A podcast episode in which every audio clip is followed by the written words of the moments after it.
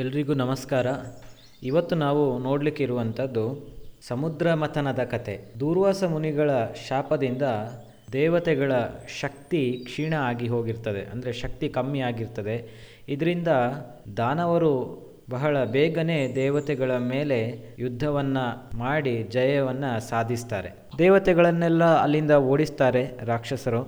ಆಮೇಲೆ ದೇವತೆಗಳು ಏನು ಮಾಡೋದು ಏನು ಮಾಡೋದು ಅಂತ ಹೇಳುವಾಗ ಕೊನೆಗೆ ನೆನಪಾಗೋದು ಹರಿದೇವರು. ಶ್ರೀ ವಿಷ್ಣು ದೇವರಲ್ಲಿ ದೇವತೆಗಳೆಲ್ಲರೂ ಕೂಡ ಬಂದು, ಹೀಗೀಗ ಆಯಿತು, ಏನು ಮಾಡೋದು ದೇವರೇ? ಅಂತ ಕೇಳುವಾಗ ವಿಷ್ಣು ದೇವರು ಒಂದು ಪರಿಹಾರವನ್ನು ಕೊಡ್ತಾರೆ. ಏನು ಅಂತ ಕೇಳಿದರೆ, ದೇವತೆಗಳು ಮತ್ತು ದಾನವರು ಎಲ್ಲರೂ ಕೂಡ ಸೇರಿಕೊಂಡು ಸಮುದ್ರವನ್ನು ಮಥಿಸಿ ಅದರಿಂದ ಬರುವಂತಹ ಅಮೃತ ಮತ್ತು ಇತ್ಯಾದಿ ಸಂಪತ್ತುಗಳನ್ನು ನೀವು ಸ್ವೀಕರಿಸಿದರೆ ನೀವು ಅಮರರಾಗಿ ಇರ್ತೀರಿ ದೇವತೆಗಳು ಅಂತ ವಿಷ್ಣು ದೇವರು ಇಂದ್ರನಿಗೆ ಹೇಳ್ತಾರೆ. ಆಗ ಇಂದ್ರನಿಗೆ ಬರುವಂಥ ಸಂಶಯ ಏನು ಅಂತ ಹೇಳಿದರೆ, ಈಗ ದಾನವರನ್ನು ಒಪ್ಪಿಸುವುದು ಹೇಗೆ? ದಾನವರು ಅಷ್ಟು ಸುಲಭದಲ್ಲಿ ಒಪ್ಪಿಕೊಳ್ಳುವಂಥವರಲ್ಲ ಯಾಕೆ ಅಂತಂದರೆ ರಾಕ್ಷಸರು ಅಂತ ಹೇಳಿದರೆ ಸಾಮಾನ್ಯವಾಗಿ ವಕ್ರಬುದ್ಧಿಯವರು. ವಕ್ರಬುದ್ಧಿಯವರು ಆಲೋಚನೆಯನ್ನು ವಕ್ರವಾಗಿಯೇ ಮಾಡ್ತಾರೆ. ಹಾಗಾಗಿ ಅವರನ್ನು ಒಪ್ಪಿಸುವುದಷ್ಟು ಸುಲಭ ಇಲ್ಲ.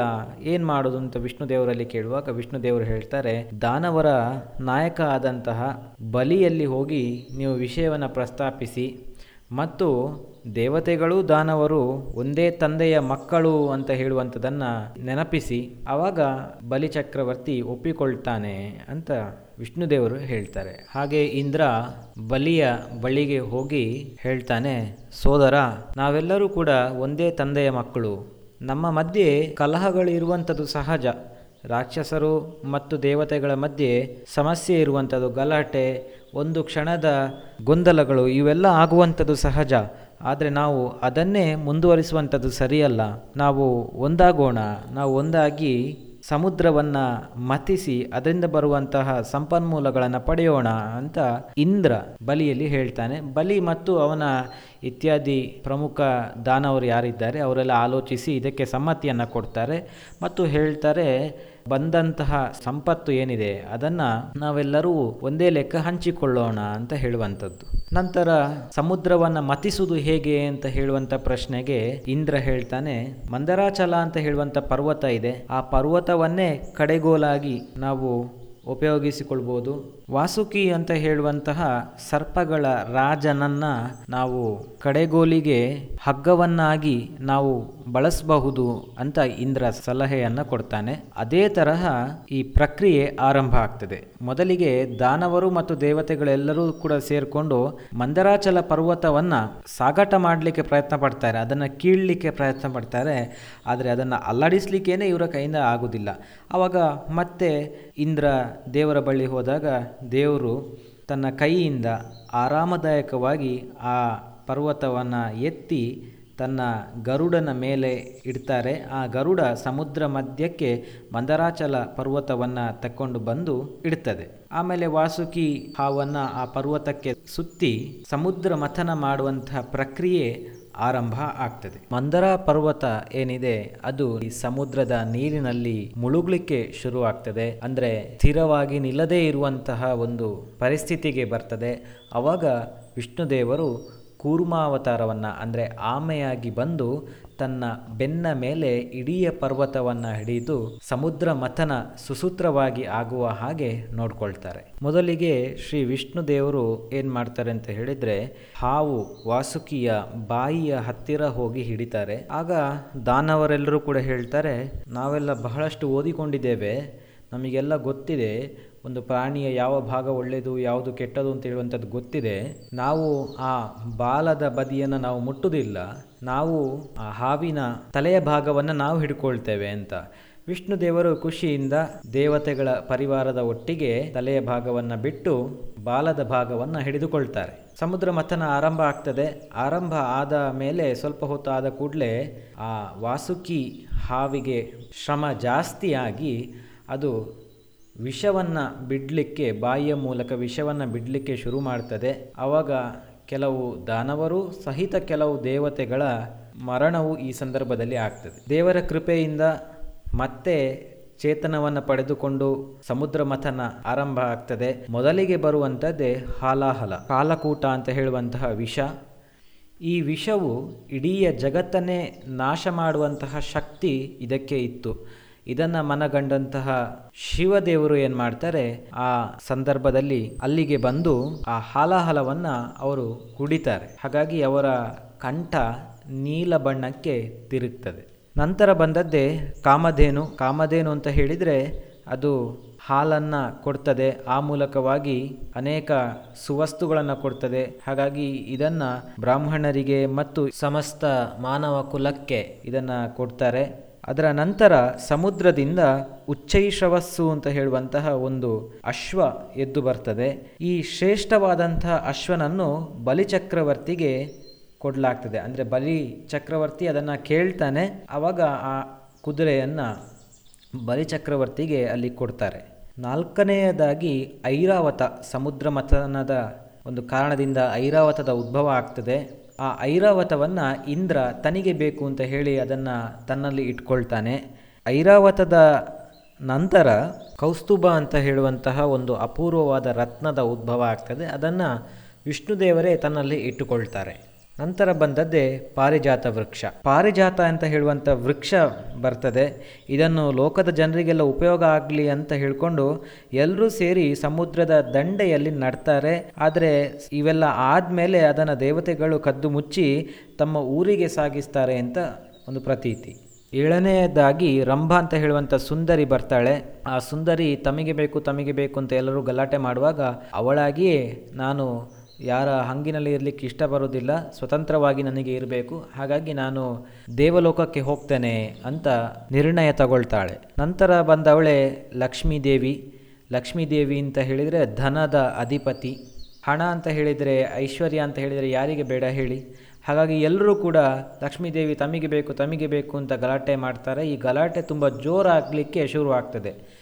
ಇಂಥ ಸಂದರ್ಭದಲ್ಲಿ ವಿಷ್ಣು ದೇವರು ಏನು ಮಾಡ್ತಾರೆ ಅಂತ ಹೇಳಿದರೆ ಎಲ್ಲರನ್ನ ಕೂಡ ಸಮಾಧಾನ ಪಡಿಸಿ, ಆ ಲಕ್ಷ್ಮೀದೇವಿ ಏನು ಹೇಳ್ತಾಳೆ ಅಥವಾ ಅವಳಿಗೆ ಯಾರು ಬೇಕು ಅವರ ಬಳಿ ಹೋಗಲಿ ಅಂತ ಹೇಳುವಂಥ ನಿರ್ಣಯವನ್ನು ಮಾಡ್ತಾರೆ. ಇದಕ್ಕೆ ಎಲ್ಲರೂ ಸಮ್ಮತಿಸ್ತಾರೆ. ಲಕ್ಷ್ಮೀ ದೇವಿಯು, ನಾನು ಶ್ರೀ ವಿಷ್ಣುವಿನೊಟ್ಟಿಗೆ ಇರ್ತೇನೆ, ವಿಷ್ಣುವಿನ ಅರ್ಧಾಂಗಿಯಾಗಿ ಇರ್ತೇನೆ ಅಂತ ಹೇಳಿ ನಿಶ್ಚಯವನ್ನು ಮಾಡ್ತಾಳೆ. ಇದಾದ ಬಳಿಕ ವಾರುಣಿ, ದೇವಿ ವಾರುಣಿ ಅಂತಂದರೆ ಸುರಾದೇವಿಯ ಆಗಮನ ಆಗ್ತದೆ. ಅದನ್ನು ದಾನವರು ತಮಗೆ ಬೇಕು ಅಂತ ಹೇಳಿ ತಮ್ಮಲ್ಲಿ ಇಟ್ಟುಕೊಳ್ತಾರೆ. ಕೊನೆಯಲ್ಲಿ ದೇವತೆಗಳ ವೈದ್ಯರಾಜನಾದಂಥ ಧನ್ವಂತರಿ ಬಂಗಾರದ ಕುಂಭದಲ್ಲಿ ತುಂಬಿದ ಅಮೃತವನ್ನು ತಗೊಂಡು ಬರ್ತಾನೆ. ಸಮುದ್ರ ಮಥನದ ಅಂತಿಮ ಫಲವಾಗಿ ಅಮೃತದ ಉದ್ಭವ ಆದ ಕೂಡಲೇ ಎಲ್ಲರೂ ಕೂಡ ಗಲಾಟೆ ಮಾಡ್ತಾರೆ. ಇದು ನಮಗೆ ಬೇಕು ನಮಗೆ ಬೇಕು ಅಂತ ಗಲಾಟೆ ಮಾಡ್ತಾರೆ. ಅಲ್ಲಿ ಪರಿಸ್ಥಿತಿ ತುಂಬ ಕೆಟ್ಟದಾಗಿ ಹೋಗ್ತದೆ. ಒಬ್ಬ ರಾಕ್ಷಸ ಏನು ಮಾಡ್ತಾನೆ ಅಂತ ಕೇಳಿದರೆ, ಆ ಧನ್ವಂತರಿ ದೇವರ ಕೈಯಿಂದ ಅಮೃತದ ಗಡಿಗೆಯನ್ನು ಎತ್ತಿಕೊಂಡು ಓಡಿ ಹೋಗ್ತಾನೆ. ಅಂದರೆ ಕಸಿದುಕೊಂಡು ಓಡಿ ಹೋಗ್ತಾನೆ. ದೇವೇಂದ್ರ ಆ ರಾಕ್ಷಸನನ್ನು ತಡೆಯುವ ಪ್ರಯತ್ನ ಮಾಡಿದರೂ, ಅವನ ಕೈಲಿ ಏನೂ ಮಾಡಲಿಕ್ಕೆ ಆಗೋದಿಲ್ಲ. ಅವನು, ನಾವು ಏನೇ ಆದರೂ ನಿಮಗೆ ಕೊಡುವುದಿಲ್ಲ ನಮ್ಮ ಪ್ರಯತ್ನದಿಂದಲೇ ಇದು ಬಂದದ್ದು, ನಾವು ಕೊಡುವುದಿಲ್ಲ ಇದನ್ನು, ಅಂತ ಹೇಳಿಕೊಂಡು ಹೋಗ್ತಾನೆ. ಆಗ ವಿಷ್ಣು ದೇವರು ದೇವೇಂದ್ರನ ಬಳಿ ಹೇಳ್ತಾರೆ ಸುಮ್ಮನೆ ಗಲಾಟೆ ಮಾಡುವ ಅವಶ್ಯಕತೆ ಇಲ್ಲ. ಯಾಕಂತಂದರೆ ಈ ಆ ಗಡಿಗೆಯಲ್ಲಿ ಇರುವಂತಹ ಅಮೃತ ಏನಿದೆ, ಅದು ಚೆಲ್ಲಿ ಹೋಗುವಂಥ ಸಂಭವ ಉಂಟು. ಹಾಗಾಗಿ ಗಲಾಟೆ ಮಾಡುವಂಥದ್ದು ಬೇಡ. ಬದಲಾಗಿ ನಾವು ಈ ಅವ್ಯವಸ್ಥೆಯನ್ನು ಸರಿ ಮಾಡುವ, ಸ್ವಲ್ಪ ಸಮಾಧಾನದಲ್ಲಿ ನೀವೆಲ್ಲರೂ ಇರಿ ಅಂತ ವಿಷ್ಣು ದೇವರು ದೇವೇಂದ್ರನಲ್ಲಿ ಹೇಳ್ತಾರೆ. ನಂತರ ವಿಷ್ಣುದೇವರು ಮೋಹಿನಿ ಅವತಾರವನ್ನು ತಾಳ್ತಾರೆ. ಸ್ಫುರದ್ರೂಪಿಯಾದಂತಹ ಈ ಮೋಹಿನಿ ಅವತಾರವನ್ನು ನೋಡಿ ಎಲ್ಲರ ಕಣ್ಣು ಕೋರೈಸ್ತದೆ. ಮೋಹಿನಿ ಅವತಾರದ ಸೌಂದರ್ಯವನ್ನು ನೋಡಿ ಯಾರಿಗೂ ಮಾತೇ ಬರುವುದಿಲ್ಲ. ಎಲ್ಲರೂ ನಿಂತಲ್ಲೇ ನಿಂತುಕೊಂಡು ಆ ಅವತಾರವನ್ನು ನೋಡ್ತಾ ಇರ್ತಾರೆ. ಅಂದರೆ ಆ ಸೌಂದರ್ಯವನ್ನು ಆಸ್ವಾದಿಸ್ತಾ ಇರ್ತಾರೆ. ಮೋಹಿನಿ ದಾನವರ ಬಳಿಗೆ ಬಂದು, ನಾನು ಎಲ್ಲರಿಗೂ ಕೂಡ ಈ ಅಮೃತವನ್ನು ಸಮಾನವಾಗಿ ಹಂಚ್ತೇನೆ. ಯಾರಿಗೂ ಮೋಸ ಮಾಡುವುದಿಲ್ಲ.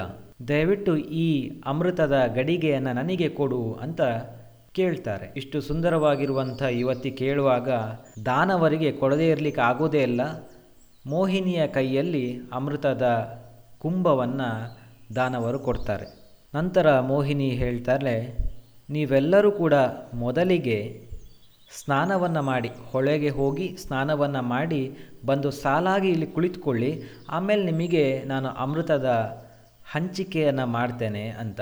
ಅದೇ ಥರ ಎಲ್ಲ ರಾಕ್ಷಸರು, ದೇವತೆಗಳೆಲ್ಲರೂ ಸ್ನಾನ ಮಾಡಿ ಬಂದು ಸಾಲಿನಲ್ಲಿ ಕುಳಿತುಕೊಳ್ತಾರೆ. ಮೋಹಿನಿ ಮೊದಲು ದಾನವರ ಬಳಿಗೆ ಹೋಗಿ ಈ ಅಮೃತದಲ್ಲಿ ಮೇಲುಗಡೆಯಲ್ಲಿ ಬಹಳ ತೆಳುವಾದಂತಹ ಅಮೃತ ಇದೆ, ಕೆಳಗಡೆಯಲ್ಲಿ ದಪ್ಪವಾದಂತಹ ಅಮೃತ ಇದೆ. ನಿಮಗೆ ಯಾವುದು ಬೇಕು ಅಂತ ದಾನವರಲ್ಲಿ ಕೇಳ್ತಾರೆ. ಆಗ ದಾನವರು ಹೇಳ್ತಾರೆ, ನಮಗೆ ತೆಳುವಾಗಿರುವ ಭಾಗ ಬೇಡ. ನಮಗೆ ಸಾರಭರಿತ ಆಗಿರುವಂತಹ ದಪ್ಪದ ಭಾಗವೇ ಬೇಕು. ಹಾಗಾಗಿ ಮೇಲ್ಗಡೆ ಇರುವಂತಹ ತೆಳುವಾದ ಭಾಗವನ್ನು ನೀನು ದೇವತೆಗಳಿಗೆ ಕೊಡು ಅಂತ. ಹೀಗೆ ಸಾಲಿನಲ್ಲಿ ಕುಳಿತಿದ್ದಂತಹ ದೇವತೆಗಳಿಗೆ ಎಲ್ಲರಿಗೂ ಕೂಡ ಅಮೃತದ ಪಾನವನ್ನು ಮೋಹಿನಿ ಮಾಡಿಸ್ತಾಳೆ. ಆದರೆ ದೇವತೆಗಳ ಸಾಲಲ್ಲಿ ರಾಹು ಅಂತ ಹೇಳುವಂಥ ದಾನವ ವೇಷ ಮರೆಸಿ ಬಂದು ಕೂತಿರ್ತಾನೆ. ರಾಹುವಿನ ನಂತರ ಕೊನೆಯಲ್ಲಿ ಕುಳಿತದ್ದೇ ಚಂದ್ರ. ರಾಹುವಿನ ಬಳಿ ಅಮೃತದ ಗಡಿಗೆಯನ್ನು ಹಿಡ್ಕೊಂಡು ಬರುವಾಗ ಚಂದ್ರ ಬೊಬ್ಬೆ ಹಾಕ್ತಾನೆ, ಇಲ್ಲಿ ಕೂತ್ಕೊಂಡಿರುವಂಥವನು ದೇವತೆ ಅಲ್ಲ, ದೇವ ಅಲ್ಲ, ಇವ ಒಬ್ಬ ರಾಕ್ಷಸ, ಇವ ವೇಷ ಮರೆಸಿ ಬಂದು ಕೂತಿದ್ದಾನೆ ಅಂತ. ಆದರೆ ಆಗಲೇ ರಾಹುವಿನ ಕೈಗೆ ಒಂದು ಬಿಂದು ಅಮೃತ ಬಿದ್ದಿತ್ತು, ಅದನ್ನು ಅಲ್ಲೇ ರಾಹು ಪಾನ ಮಾಡ್ತಾನೆ. ಕೊನೆಗೆ ಚಂದ್ರನಿಗೆ ಅಮೃತದ ಪಾನವನ್ನು ಮಾಡಿಸಲಾಗ್ತದೆ.